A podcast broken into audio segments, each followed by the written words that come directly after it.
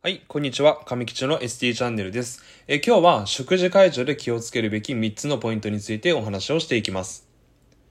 えまずはじめになんですけども、食事介助をする上では注意するべき様々なことがあります。え今回は食事介助者自身に目を向けてみっつの気をつけるべきポイントについてお話をしていきます。えまあ、普段業務でこう食事介助をする方とか、あとはこう在宅でこう患者さんのこう介護をする、えー、お家の方、えー、そういった方々にこう見ていただきたい動画になりますので、えー、ぜひ最後までご視聴いただけたらなと思います。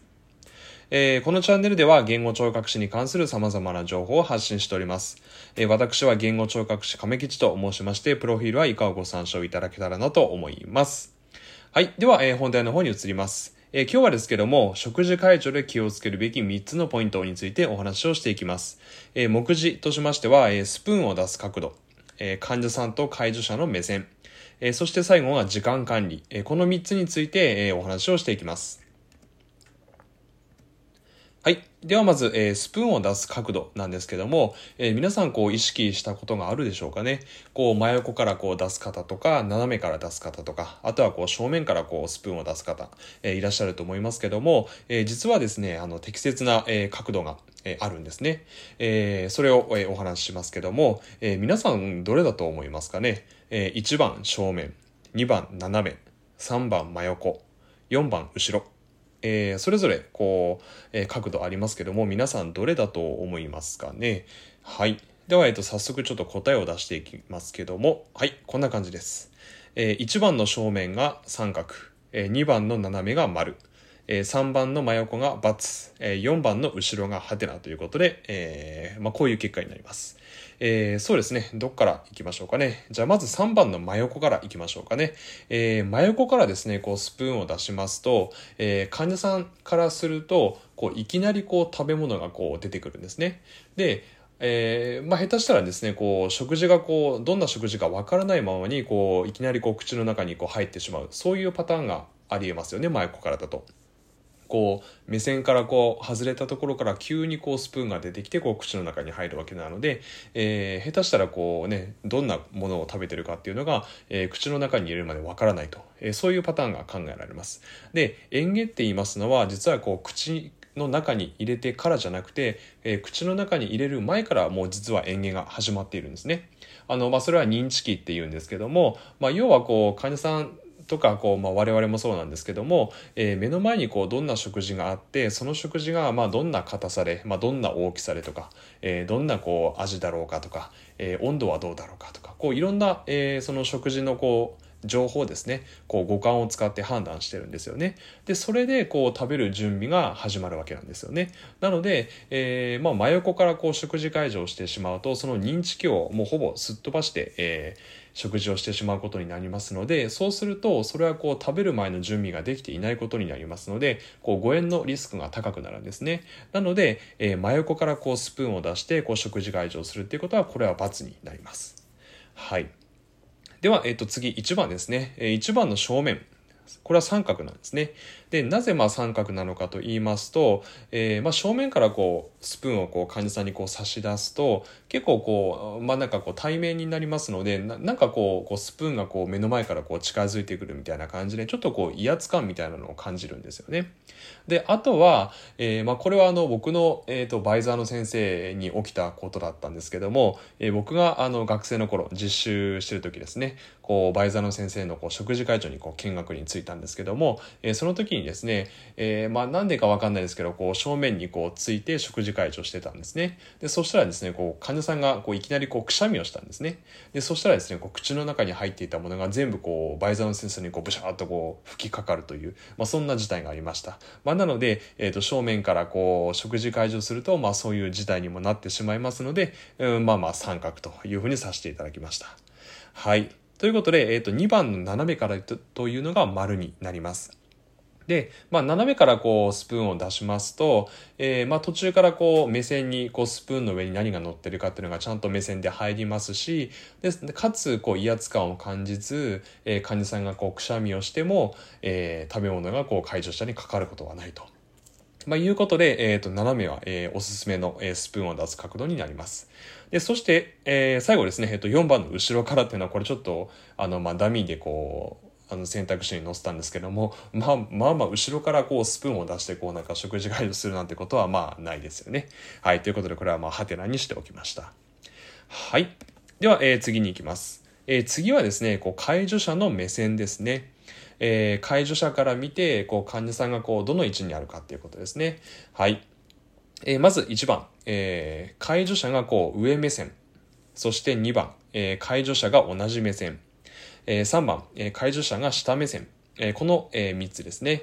はい。でこれは、えーと、どれがいいかと言いますと、えーまあ、こうなりますね。えー、介助者がこう上目線。いちばんから解説していきますかね。えー、まあこれはこれもあんまりないと思うんですけども、要はこう患者さんがいて、えー、患者さんよりもこう介助者がこう下にいるっていう状態ですね。まあまあそんな状態でこう食事介助をすることはないかなと思いますので、これはハテナにしておきました。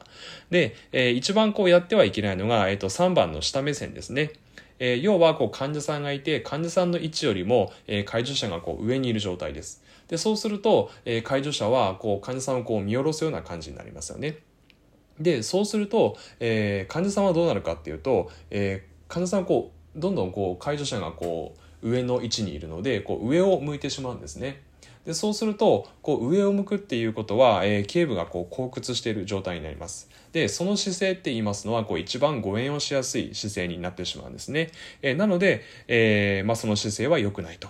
えーまあ、そういう姿勢を作ってしまう、えー、のはこう良くないということで×になります。で、一番いいのは同じ目線ですね。やっぱりこうやっぱりこう、まあ、普段えー、まあ私たちこうね業務にこう取り組んでいる時でも、やっぱりこう患者さんとお話をする時はこうなるべくこう患者さんと同じ目線でお話をするっていうのはもう、えー、学生の頃からこう習ってきたことですけども、えー、これは食事介助にあっても、えー、同じことが言えます。で、やっぱりこう同じ目線をすることで、まずはこう患者さんがこう安心して食事を食べることができる、えー、そして同じ目線になることで、えー、頸部は上を向くことがないですし、えー、安全にこう食事ができると、えーまあ、そういうことになりますので、えー、食事介助をするときには介助者は同じ目線ですることがとても大事になります。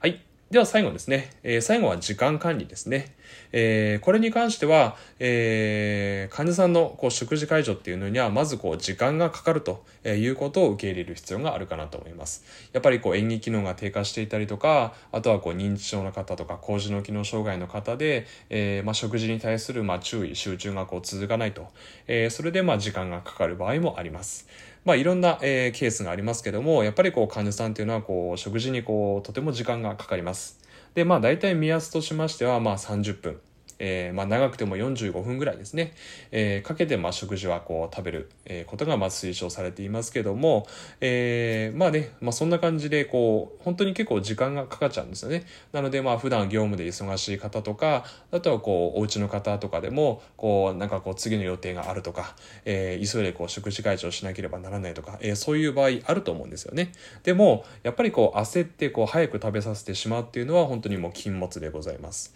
で、やっぱりこう早く食べさせてしまうと、それはこう誤嚥の、えー、危険性も高まりますし、えー、こう介助者が焦るとですね、こう患者さんも焦るんですよね。あのまあ、彼氏彼女の関係でもそうですよね。なんかこう彼女が怒ってたらなんか彼氏も怒り出すみたいな、なんかそんな感じでこう感情っていうのはこうなんか映るんですよね。なので、えー、介助者がこう焦っていると患者さんも焦ってしまいます。で、そうするとあなんか早く食べないといけないのかなと思ってこう早く飲み込もうとすると、またそれがこう誤嚥を誘発してしまうと、えー、そういうことになりかねませんので、えー、時間管理に関しては本当にこう介助者はもう最初からですね、もうさんじゅっぷんからよんじゅうごふんぐらいはもう食事介助に時間がかかるものだとこう思って、えー、受け入れることからこう始めていただけたらなというふうに思います。はい。ということで、えー、今日はですけども、えー、食事介助で気をつけるべきみっつのポイントについてお話をさせていただきました。えー、まずひとつめがスプーンを出す角度ですね。これは斜めから、えー、出すのが一番ベストです。えー、そしてふたつめ、えー、患者さんと介助者の目線ですね。えー、これは患者さんと介助者の目線は、えー、同じになることがベストになります。えー、そして最後時間管理ですね。えー、患者さんの食事介助にはもうまず時間はかかるものだと、えー、受け入れる、えー、そこから始めていただけたらなというふうに思います。はい。ということで、えー、今日の動画は以上になります。最後までご視聴いただきありがとうございました。えー、これからも言語聴覚士に関する情報を発信していきまして、医療者のみならず一般の方にもなるべく、えー、言語聴覚士のお仕事がこう分かりやすく、えー、伝わりますように動画を作っていこうと思います。えー、以下各種 エスエヌエス の方もやっておりますので、ぜひそちらの方もチェックしていただけたらなと思います。はい。では、えー、今日の動画は以上になります。最後までご視聴いただきありがとうございました。ではまた次回の放送でお会いいたしましょう。ではまた。